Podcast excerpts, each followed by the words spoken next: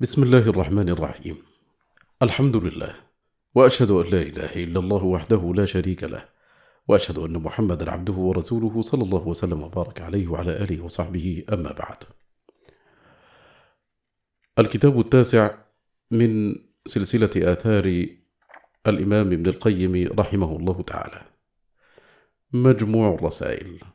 الرسالة الثانية ضمن هذا الكتاب رسالة ابن القيم إلى أحد إخوانه. يقرأ عليكم عمرو البساطي. يقول الإمام أبو عبد الله محمد بن أبي بكر ابن أيوب ابن قيم الجوزية رحمه الله تعالى. بسم الله الرحمن الرحيم. الله المسؤول المرجو الإجابة أن يحسن إلى الأخ علاء الدين في الدنيا والآخرة. وينفع به ويجعله مباركا أينما كان. فإن بركة الرجل تعليمه للخير حيث حل ونصحه لكل من اجتمع به. قال الله تعالى إخبارا عن المسيح عليه السلام وجعلني مباركا أينما كنت أي معلما للخير داعيا إلى الله مذكرا به مرغبا في طاعته. فهذا من بركة الرجل. ومن خلا من هذا فقد خلا من البركة ومحقت بركة لقائه والاجتماع به. بل تمحق بركة من لقيه واجتمع به فإنه يضيع الوقت في الماجريات ويفسد القلب. وكل آفة تدخل على العبد فسببها ضياع الوقت وفساد القلب. وتعود بضياع حظه من الله ونقصان درجته ومنزلته عنده. ولهذا وصى بعض الشيوخ فقال احذروا مخالطة من تضيع مخالطته الوقت وتفسد القلب. فإنه متى ضاع الوقت وفسد القلب انفرطت على العبد أموره كلها. وكان ممن قال الله فيه ولا تطع من أغفلنا قلبه عن ذكرنا واتبع هواه وكان أمره فرطا. ومن تأمل حال هذا الخلق وجدهم كلهم إلا أقل القليل ممن غفلت قلوبهم عن ذكر الله تعالى. واتبعوا أهواءهم وصارت أمورهم ومصالحهم فرطا. أي فرطوا فيما ينفعهم ويعود بصلاحهم. واشتغلوا بما لا ينفعهم بل يعود بضررهم عاجلا واجلا وهؤلاء قد أمر الله سبحانه رسوله الا يطيعهم. فطاعة الرسول لا تتم إلا بعدم طاعة هؤلاء. فإنهم إنما يدعون إلى ما يشاكلهم من اتباع الهوى والغفلة عن ذكر الله. والغفلة عن الله والدار الآخرة متى تزوجت باتباع الهوى؟ تولد ما بينهما كل شر. وكثيرا ما يقترن أحدهما بالآخر ولا يفارقه. ومن تأمل فساد أحوال العالم عموما وخصوصا وجده ناشئا عن هذين الأصلين. فالغفلة تحول بين العبد وبين تصور الحق ومعرفته والعلم به فيكون من الضالين. واتباع الهوى يصده عن قصد الحق وإرادته واتباعه فيكون من المغضوب عليهم. وأما المنعم عليهم فهم الذين من الله عليهم بمعرفة الحق علما وبالانقياد إليه وإيثاره على ما سواه عملا. وهؤلاء هم الذين على سبيل النجاة. ومن سواهم على سبيل الهلاك. ولهذا أمرنا الله سبحانه أن نقول كل يوم وليلة عدة مرات اهدنا الصراط المستقيم صراط الذين أنعمت عليهم غير المغضوب عليهم ولا الضالين. فإن العبد مضطر كل الاضطرار إلى أن يكون عارفا بما ينفعه في معاشه ومعاده وأن يكون مؤثرا مريدا لما ينفعه مجتنبا لما يضره. فبمجموع هذين يكون قد هدي إلى الصراط المستقيم. فإن فاته معرفة ذلك سلك سبيل الضالين وإن فاته قصده واتباعه سلك سبيل المغضوب عليهم وبهذا يعرف قدر هذا الدعاء العظيم وشدة الحاجة إليه وتوقف سعادة الدنيا والآخرة عليه. والعبد مفتقر إلى الهداية في كل لحظة ونفس في جميع ما يأتيه ويذره فإنه بين أمور لا ينفك عنها. أحدها أمور قد أتاها على غير وجه الهداية جهلا فهو محتاج إلى أن يطلب الهداية إلى الحق فيها أو يكون عارفا بالهداية فيها فأتاها على غير وجهها عمدا فهو محتاج إلى التوبة منها. أو أمور لم يعرف وجه الهداية فيها علما ولا عملا ففاتته الهداية إلى علمها ومعرفتها وإلى قصدها وإرادتها وعملها. أو أمور قد هدي إليها من وجه دون وجه فهو محتاج إلى تمام الهداية فيها. أو أمور قد هدي إلى أصلها دون تفاصيلها فهو محتاج إلى هداية التفصيل أو طريق قد هدي إليها وهو محتاج إلى هداية أخرى فيها. فالهداية إلى الطريق شيء والهداية في نفس الطريق شيء آخر. ألا ترى أن الرجل يعرف أن طريق البلد الفلانية هو طريق كذا وكذا ولكن لا يحسن أن يسلك أن يسلكه؟ فإن سلوكه يحتاج إلى هداية خاصة في نفس السلوك كالسير في وقت كذا دون وقت كذا. وأخذ الماء في مفازة كذا مقدار كذا والنزول في موضع كذا دون كذا. فهذه هداية في نفس السير.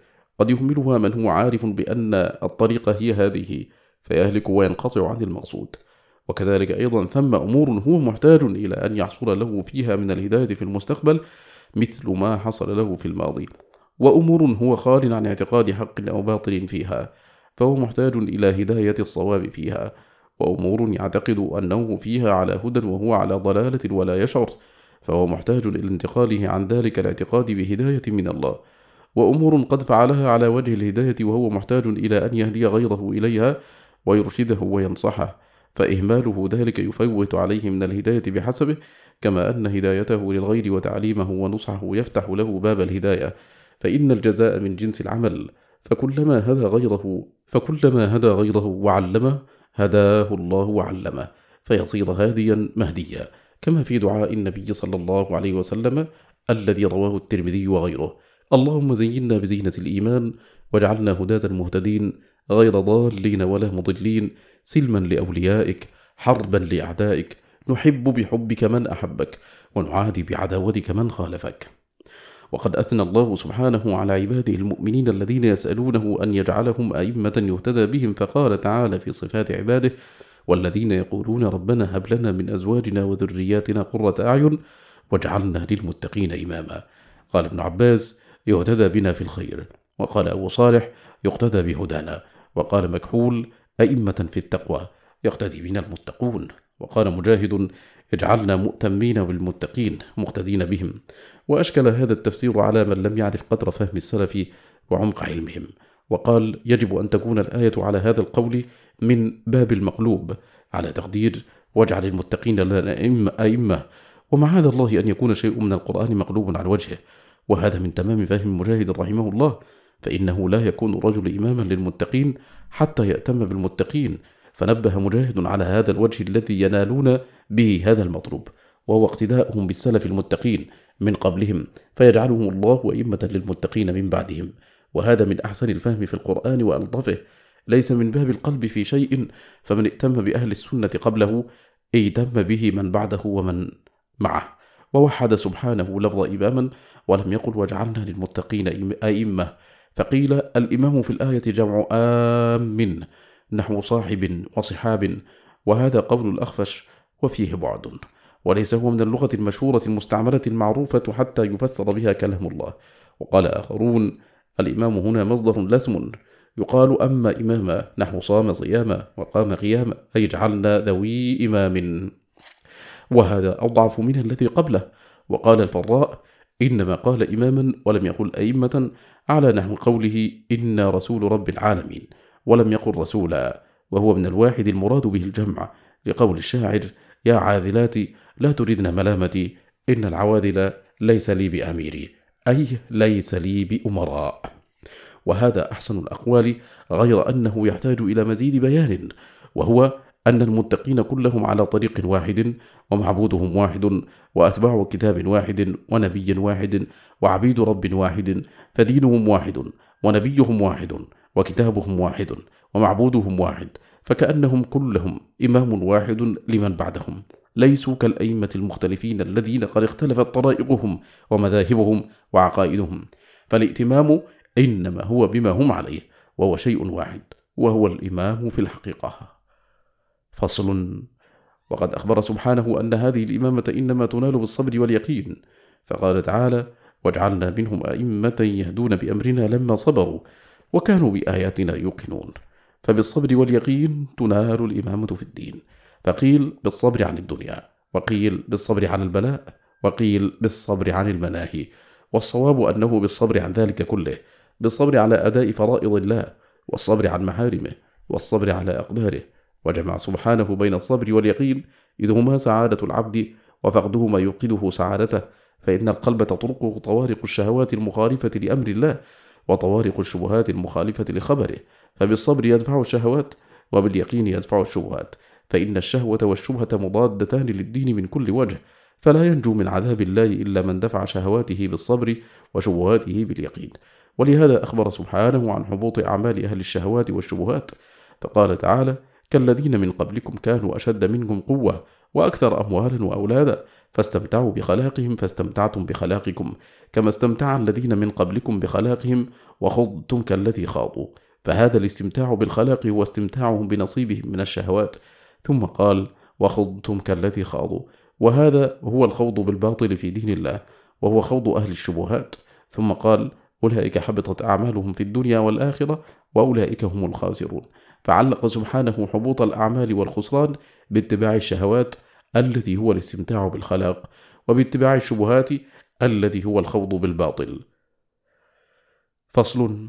وكما أنه سبحانه علق الإمامة في الدين بالصبر واليقين فالآية متضمنة لأصلين آخرين. أحدهما الدعوة إلى الله وهداية خلقه. الثاني هدايتهم بما أمر به على لسان رسوله صلى الله عليه وسلم لا بمقتضى عقولهم وآرائهم وسياساتهم وأذواقهم وتقليد أسلافهم بغير برهان من الله لأنه قال يهدون بأمرنا. فهذه أربعة أصول تضمنتها هذه الآية. أحدها الصبر وهو حبس النفس عن محارم الله وحبسها على فرائضه وحبسها عن التسخط والشكاية لأقداره. الثاني اليقين وهو الإيمان الجازم الثابت الذي لا ريب فيه ولا تردد ولا شك ولا شبهة بخمسة أصول ذكرها سبحانه في قوله تعالى ليس البر أن تولوا وجوهكم قبل المشرق والمغرب ولكن البر من آمن بالله واليوم الآخر والملائكة والكتاب والنبيين وفي قوله ومن يكفر بالله وملائكته ورسله واليوم الآخر فقد ضل ضلالا بعيدا وفي قوله آمن الرسول بما أنزل إليه من ربه والمؤمنون كل آمن بالله وملائكته وكتبه ورسله. والإيمان باليوم الآخر داخل في الإيمان بالكتب والرسل. وجمع بينها النبي صلى الله عليه وسلم في حديث عمر في قوله الإيمان أن تؤمن بالله وملائكته وكتبه ورسله واليوم الآخر. فهذه الأصول الخمس. من لم يؤمن بها فليس بمؤمن. واليقين أن يقوم الإيمان بها حتى تصير كأنها معاينة للقلب مشاهدة له. نسبتها إلى البصيرة كنسبة الشمس والقمر إلى البصر.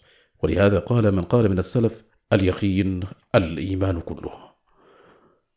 الثالث هداية الخلق ودعوتهم إلى الله ورسوله. قال تعالى ومن أحسن قولا ممن دعا إلى الله وعمل صالحا وقال إنني من المسلمين. قال الحسن البصري هذا حبيب الله هذا ولي الله أسلم لله وعمل بطاعته ودعا الخلق إليه. فهذا النوع أفضل أنواع الإنسان وأعلاهم درجة عند الله يوم القيامة وهم ثنية الله سبحانه من الخاسرين. قال تعالى والعصر إن الإنسان لفي خسر إلا الذين آمنوا وعملوا الصالحات وتواصوا بالحق وتواصوا بالصبر. فأقسم سبحانه على خسران نوع الإنسان إلا من كمل نفسه بالإيمان والعمل الصالح وكمل غيره بوصيته له بهما. ولهذا قال الشافعي رحمه الله لو فكر الناس كلهم في سورة العصر لكفتهم. ولا يكون من أتباع الرسول على الحقيقة إلا من دعا إلى الله على بصيرة. قال الله تعالى قل هذه سبيلي أدعو إلى الله على بصيرة أنا ومن اتبعني. فقوله أدعو إلى الله تفسير لسبيله التي هو عليها فسبيله وسبيل أتباعه الدعوة إلى الله. فمن لم يدعو إلى الله فليس على سبيله. وقوله على بصيرة قال ابن الأعربي البصيرة الثبات في الدين وقيل البصيرة العبرة كما يقال أليس لك في كذا بصيرة؟ أي عبرة؟ قال الشاعر في الذاهبين الأولين من القرون لنا بصائر والتحقيق العبرة ثمرة البصيرة فإذا تبصر اعتبر فمن عدم العبرة فكأنه لا بصيرة له وأصل اللفظ من الظهور والبيان فالقرآن بصائر فالقرآن بصائر أي أدلة وهدى وبيان يقود إلى الحق ويهدي إلى الرشد. ولهذا يقال للطريقة من الدم التي يستدل بها على الرمية بصيرة. فدلت الآية أيضا على أن من لم يكن على بصيرة فليس من أتباع الرسول وأن أتباعه هم أولو البصائر. ولهذا قال أنا ومن اتبعني. فإن كان المعنى أدعو إلى الله أنا ومن اتبعني ويكون من اتبعني معطوفا على الضمير المرفوع في أدعو وحسن العطف لأجل الفصل فهو دليل على أن أتباع الرسول هم الذين يدعون إلى الله وإلى رسوله. وإن كان معطوفا على الضمير المجرور في سبيلي أي هذه سبيلي وسبيل من اتبعني فكذلك. وعلى التقديرين فسبيله وسبيل أتباعه الدعوة إلى الله. الأصل الرابع قوله يهدون بأمرنا. وفي ذلك دليل على اتباعهم ما أنزل الله على رسوله وهدايتهم به وحده دون غيره من الأقوال والآراء والنحل والمذاهب بل لا يهدون إلا بأمره خاصة. فحصل من هذا أن أئمة الدين الذين يقتدون بهم هم الذين جمعوا بين الصبر واليقين والدعوة إلى الله بالسنة والوحي لا بالآراء وبالبدع. فهؤلاء خلفاء الرسول صلى الله عليه وسلم في أمته وهم خاصته وأولياؤه. ومن عاداهم أو حاربهم فقد عاد الله سبحانه وآذنه بالحرب. قال الإمام أحمد رحمه الله في خطبة كتابه في الرد على الجهمية الحمد لله الذي جعل في كل زمان فترة من الرسل بقايا من أهل العلم يدعون من ضل إلى الهدى ويصبرون منهم على الأذى يحيون بكتاب الله الموتى ويبصرون بنور الله أهل العمى فكم من قتيل لإبليس قد أحيوه وكم من ضال تائه قد هدوه فما أحسن أثرهم على الناس وما أقبح أثر الناس عليهم. ينفون عن كتاب الله تحريف الغالين وانتحال المبطلين وتأويل الجاهلين الذين عقدوا ألوية البدعة وأطلقوا عنان الفتنة. فهم مختلفون في الكتاب مخالفون للكتاب مجمعون على مفارقة الكتاب يقولون على الله وفي الله وفي كتاب الله بغير علم. يتكلمون بالمتشابه من الكلام ويخدعون جهال الناس بما يشبهون عليهم فنعوذ بالله من فتن المضلين. فصل ومما ينبغي الاعتناء به علما ومعرفة وقصدا وإرادة. العلم بأن كل إنسان بل كل حيوان إنما يسعى فيما يحصل له اللذة والنعيم وطيب العيش ويندفع به عنه أضداد ذلك. وهذا مطلوب صحيح يتضمن ستة أمور. أحدها معرفة الشيء النافع للعبد الملائم له الذي بحصوله لذته وفرحه وسروره وطيب عيشه. الثاني معرفة الطريق الموصلة إلى ذلك. الثالث سلوك تلك الطريق. الرابع معرفة الضار المؤذي المنافر الذي ينكد عليه حياته. الخامس معرفة الطريق التي إذا سلكها أفضت به إلى ذلك. السادس تجنب سلوكها. فهذه ستة أمور لا تتم لذة العبد وسروره وفرحه وصلاح حاله إلا باستكمالها وما نقص منها عاد بسوء حاله وتنكيد حياته. وكل عاقل يسعى في هذه الأمور لكن أكثر الناس غلط في تحصيل هذا المطلوب المحبوب النافع إما في عدم تصوره ومعرفته وإما في عدم معرفته الطريق الموصلة إليه. فهذان غلطان سببهما الجهل ويتخلص منهما بالعلم. وقد يحصل له العلم بالمطلوب والعلم بطريقه لكن في قلبه إرادات وشهوات تحول بينه وبين قصد هذا المطلوب النافع وسلوك طريقه. فكلما أراد ذلك اعترضته تلك الشهوات والإرادات وحالت بينه وبينه وهو لا يمكنه تركها وتقديم هذا المطلوب عليها إلا بأحد أمرين إما حب متعلق وإما فرق مزعج. فيكون الله ورسوله والدار الآخرة والجنة ونعيمها أحب إليه من هذه الشهوات. ويعلم أنه لا يمكنه الجمع بينهما فيؤثر أعلى المحبوبين على أدناهما. وإما أن يحصل له علم ما يترتب على إيثار هذه الشهوات من المخاوف والآلام التي ألمها أشد من ألم فوات هذه الشهوات وأبقى. فإذا تمكن من قلبه هذان العلمان أن له إيثار ما ينبغي إيثاره. وتقديمه على ما سواه. فإن خاصية العقل إيثار أعلى المحبوبين على أدناهما واحتمال أدنى المكروهين ليتخلص به من أعلاهما. وبهذا الأصل تعريف عقول الناس وتميز بين العاقل وغيره ويظهر تفاوتهم في العقول. فإن عقل من آثر لذة عاجلة منغصة منكدة إنما هي كأضغاث أحلام أو كطيف تمتع به من زائره في المنام على لذة هي من أعظم اللذات وفرحة ومسرة هي من أعظم المسرات. دائمة لا تزول ولا تفنى ولا تنقطع. فباعها بهذه اللذة الفانية المضمحلة التي حشيت بالآلام وإنما حصلت بالآلام وعاقبتها الآلام. فلو قايس العاقل بين لذتها وألمها ومضرتها ومنفعتها لاستحيا من نفسه وعقله. كيف يسعى في طلبها ويضيع زمانه في اشتغاله بها؟ فضلا عن إيثارها على ما لا عين رأت ولا أذن سمعت. ولا خطر على قلب بشر. وقد اشترى سبحانه من المؤمنين أنفسهم وجعل ثمنها جنته وأجرى هذا العقد على يد رسوله وخليله وخيرته من خلقه. فسلعة رب السماوات والأرض مشتريها. والتمتع بالنظر إلى وجهه الكريم وسماع كلامه منه في داره ثمنها. ومن جرى على يده العقد رسوله. كيف يليق بالعاقل أن يضيعها؟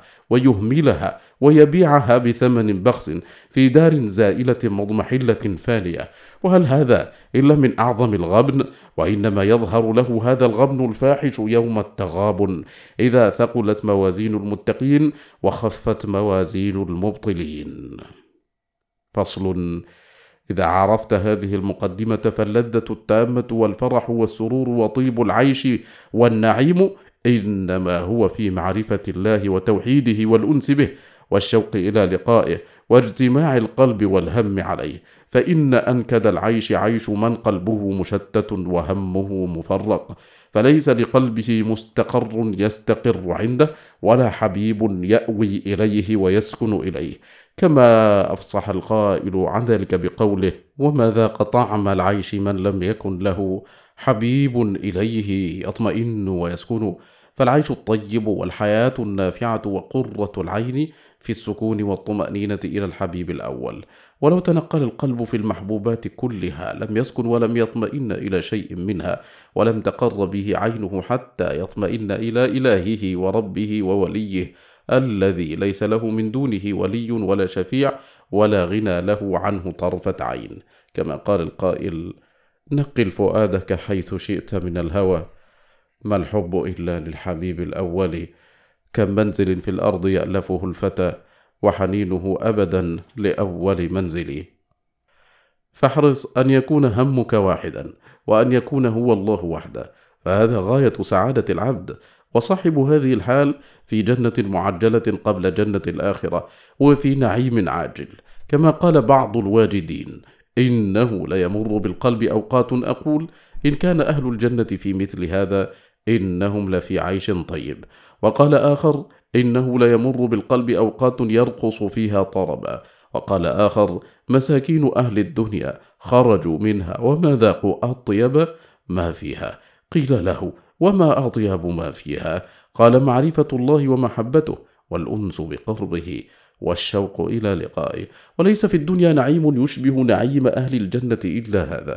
ولهذا قال النبي صلى الله عليه وسلم حبب إلي من دنياكم النساء والطيب وجعلت قرة عيني في الصلاة. فأخبر أنه حبب إليه من الدنيا شيئان النساء والطيب. ثم قال وجعلت قرة عيني في الصلاة.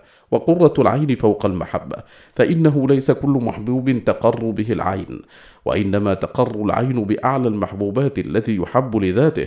وليس ذلك إلا الله الذي لا إله إلا هو وكل ما سواه فإنما يحب تبعا لمحبته فيحب لأجله ولا يحب معه فإن الحب معه شرك والحب لأجله توحيد فالمشرك يتخذ من دون الله أندادا يحبهم كحب الله والموحد إنما يحب من يحبه لله ويبغض من يبغضه في الله. ويفعل ما يفعله لله ويترك ما يتركه لله. ومدار الدين على هذه القواعد الأربع وهي الحب والبغض ويترتب عليهما الفعل والترك والعطاء والمنع. فمن استكمل أن يكون هذا كله لله استكمل الإيمان.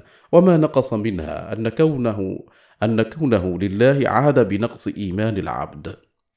والمقصود أن ما تقر به العين أعلى من مجرد ما يحبه. فالصلاة قرة عيون المحبين في هذه الدنيا لما فيها من مناجاة من لا تقر العيون ولا تطمئن القلوب ولا تسكن النفوس إلا إليه. والتنعم بذكره والتذلل والخضوع له والقرب منه ولا سيما في حال السجود. وتلك الحال أقرب ما يكون العبد من ربه فيها. ومن هذا قول النبي صلى الله عليه وسلم يا بلال أرحنا بالصلاة فأعلم بذلك أن راحته صلى الله عليه وسلم في الصلاة كما أخبر أن قرة عينه فيها فإن هذا من قول القائل نصلي ونستريح من الصلاة. فالمحب راحته وقرة عينه في الصلاة والغافل المعرض ليس له نصيب من ذلك بل الصلاة كبيرة شاقة عليه إذا قام فيها كأنه على الجمر حتى يتخلص منها وأحب الصلاة إليه أعجلها وأسرعها فإنه ليس له قرة عين فيها ولا لقلبه راحة بها والعبد إذا قرت عينه بشيء واستراح قلبه به فأشق ما عليه مفارقته والمتكلف الفارغ القلب من الله والدار الآخرة المبتلى بمحبة الدنيا أشق ما عليه الصلاة وأكره ما إليه طولها مع تفرغه وصحته وعدم اشتغاله. ومما ينبغي أن يعلم أن الصلاة التي تقر بها العين ويستريح بها القلب هي التي تجمع ستة مشاهد. المشهد الأول الإخلاص. وهو أن يكون الحامل عليها والداعي إليها رغبة العبد في الله ومحبته له وطلب مرضاته والقرب منه والتودد إليه وامتثال أمره بحيث لا يكون الباعث له عليها حظا من حظوظ الدنيا البتة بل يأتي بها ابتغاء وجه ربه الأعلى محبة له وخوفا من عذابه ورجاء لمغفرته وثوابه. المشهد الثاني مشهد الصدق والنصح وهو أن يفرغ قلبه لله فيها ويستفرغ جهده في إقباله فيها على الله وجمع قلبه عليها وإيقاعها على أحسن الوجوه وأكملها ظاهرا وباطنا فإن الصلاة لها ظاهر وباطن فظاهرها الأفعال المشاهدة والأقوال المسموعة. وباطنها الخشوع والمراقبة وتفريغ القلب لله والإقبال بكليته على الله فيها بحيث لا يلتفت قلبه عنه إلى غيره. فهذا بمنزلة الروح لها والأفعال بمنزلة البدن. فإذا خلت من الروح كانت كبدن لا روح فيه. أفلا يستحي العبد أن يواجه سيده بمثل ذلك؟ ولهذا تلف كما يلف الثوب الخلق ويضرب بها وجه صاحبها وتقول ضيعك الله كما ضيعتني. والصلاة التي كمل ظاهرها وباطنها تصعد ولها نور وبرهان كنور الشمس حتى تعرض على الله فيرضاها ويقبلها وتقول حفظك الله كما حفظتني. فصل. المشهد الثالث مشهد المتابعة والاقتداء. وهو أن يحرص كل الحرص على الاقتداء في صلاته بالنبي صلى الله عليه وسلم. ويصلي كما كان يصلي ويعرض عما أحدث الناس في الصلاة من الزيادة والنقصان والأوضاع التي لم ينقل عن رسول الله صلى الله عليه وسلم شيء منها ولا عن أحد من أصحابه ولا يقف عند أقوال المرخصين الذين يقفون مع أقل ما يعتقدون وجوبه ويكون غيرهم قد نازعهم في ذلك وأوجب ما أسقطوه. ولعل الأحاديث الثابتة والسنة النبوية من جانبه ولا يلتفتون إلى ذلك. ويقولون نحن مقلدون لمذهب فلان وهذا لا يخلص عند الله ولا يكون عذرا لمن تخلف عما علمه من السنة عنده. فإن الله سبحانه إنما أمر بطاعة رسوله واتباعه وحده ولم يأمر باتباع غيره وإنما يطاع غيره إذا أمر بما أمر بما أمر به الرسول. وكل أحد سوى الرسول صلى الله عليه وسلم فمأخوذ من قوله ومتروك. وقد أقسم الله سبحانه بنفسه الكريمة أنا لا نؤمن حتى نحكم الرسول فيما شجر بيننا. وننقاد لحكمه ونسلم تسليما. فلا ينفعنا تحكيم غيره والانقياد له. ولا ينجينا من عذاب الله ولا يقبل منا هذا الجواب إذا سمعنا إذا سمعنا نداءه سبحانه يوم القيامة. ماذا أجبتم المرسلين؟ فإنه لا بد أن يسألنا عن ذلك ويطالبنا بالجواب. قال تعالى فلنسألن الذين أرسل إليهم ولنسألن المرسلين وقال النبي صلى الله عليه وسلم أوحي إلي أنكم بي تفتنون وعني تسألون يعني المسألة في القبر. فمن انتهت إليه سنة رسول الله صلى الله عليه وسلم وتركها لقول أحد من الناس فسيرد يوم القيامة ويعلم. فصل المشهد الرابع مشهد الإحسان وهو مشهد المراقبة وهو أن يعبد الله كأنه يراه. وهذا المشهد إنما ينشأ من كمال الإيمان بالله وأسمائه وصفاته حتى كأنما يرى الله سبحانه فوق سماواته مستويا على عرشه يتكلم بأمره ونهيه ويدبر أمر الخليقة فينزل الأمر من عنده ويصعد إليه وتعرض أعمال العباد وأرواحهم عند الموافاة عليه فيشهد ذلك كله بقلبه ويشهد أسماءه وصفاته ويشهد قيوما حيا سميعا بصيرا عزيزا حكيما آمرا ناهيا يحب ويبغض ويرضى ويغضب ويفعل ما يشاء. ويحكم ما يريد. وهو فوق عرشه لا يخفى عليه شيء من أعمال العباد ولا أقوالهم ولا بواطنهم بل يعلم خائنة الأعين وما تخفي الصدور.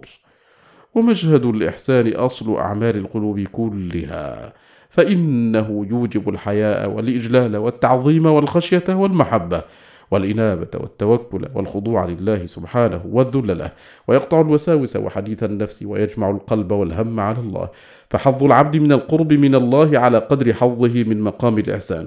وبحسبه تتفاوت الصلاة. حتى يكون بين صلاة الرجلين من الفضل كما بين السماء والأرض. وقيامهما وركوعهما وسجودهما واحد. فصل. المشهد الخامس. مشهد المنة. وهو أن يشهد أن المنة لله سبحانه.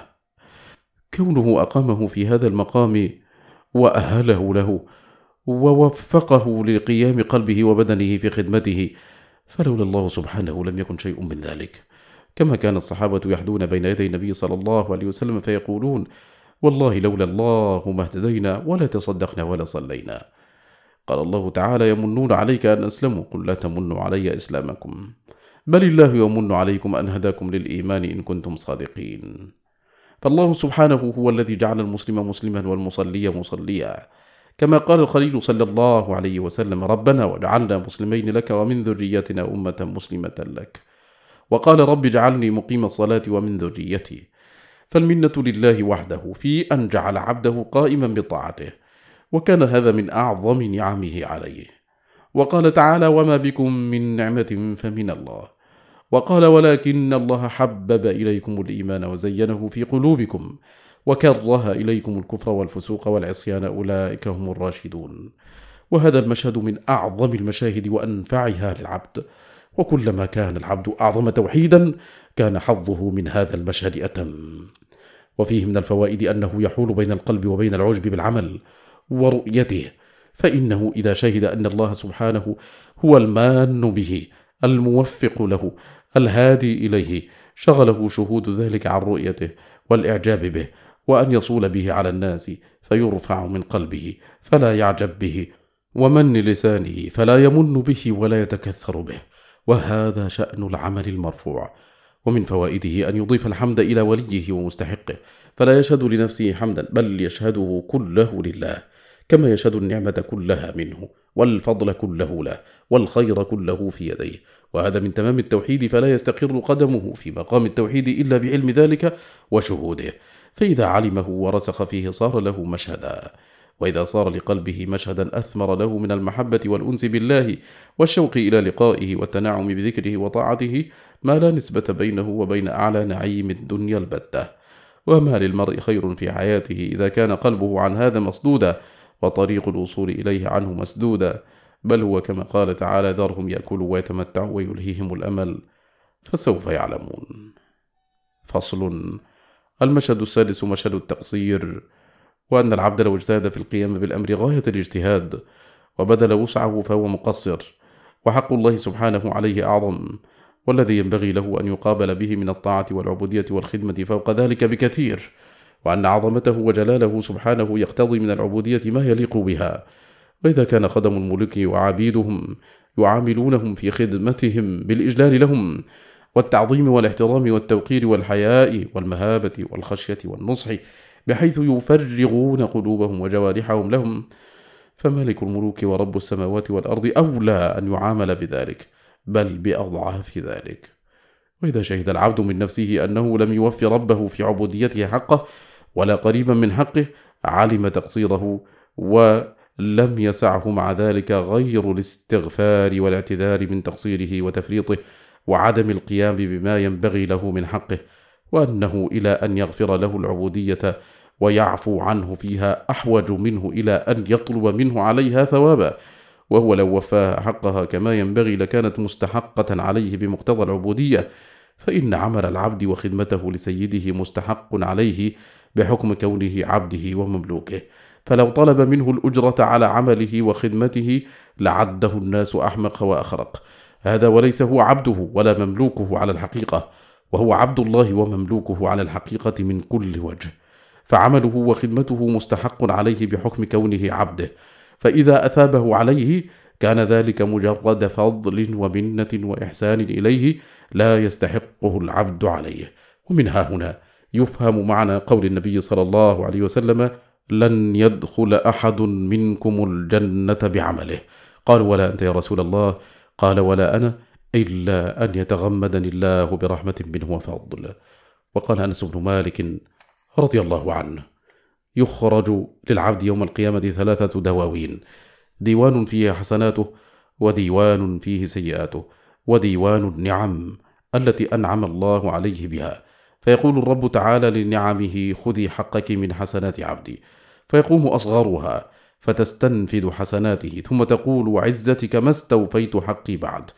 فإذا أراد الله أن يرحم عبده وهبه نعمه عليه وغفر له سيئاته وضاعف له حسناته. وهذا ثابت عن أنس وهو أدل شيء على كمال علم الصحابة بربهم وحقوقه عليهم. كما أنهم أعلم الأمة بنبيهم وسنته ودينه.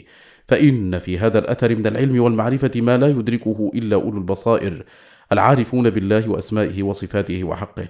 ومن هنا يفهم قول النبي صلى الله عليه وسلم ومن هنا يفهم قول النبي صلى الله عليه وسلم في الحديث الذي رواه أبو داود والإمام أحمد. من حديث زيد بن ثابت وحذيفة وغيرهما إن الله لو عذب أهل سماواته وأهل أرضه لعذبهم وهو غير ظالم لهم ولو رحمهم لكانت رحمته خيرا لهم من أعمالهم. فصل. وملاك هذا الشأن أربعة أمور. نية صحيحة وقوة غالبة يقارنهما رغبة ورهبة. فهذه الأربعة هي قواعد هذا الشأن. ومهما دخل على العبد من النقص في إيمانه وأحواله وظاهره وباطنه فهو من نقصان هذه الأربعة أو نقصان بعضها. فليتأمل اللبيب هذه الأربعة الأشياء وليجعلها سيره وسلوكه ويبني عليها علومه وأعماله وأقواله وأحواله فما نتج من نتج إلا منها ولا تخلف من تخلف إلا من فقدها. والله أعلم والله المستعان وعليه التكلان وإليه الرغبة وهو المسؤول بأن يوفقنا وسائر إخواننا من أهل السنة لتحقيقها علما وعملا. إنه ولي ذلك والمان به وهو حسبنا ونعم الوكيل. تم مجلسنا هذا وبه تمام هذه الرسالة رسالة ابن القيم لأحد إخوانه. أسأل الله العظيم أن ينفعنا بما قلنا وبما سمعنا. وصلى الله وسلم وبارك على سيدنا محمد وآله وصحبه. والسلام عليكم ورحمة الله تعالى وبركاته.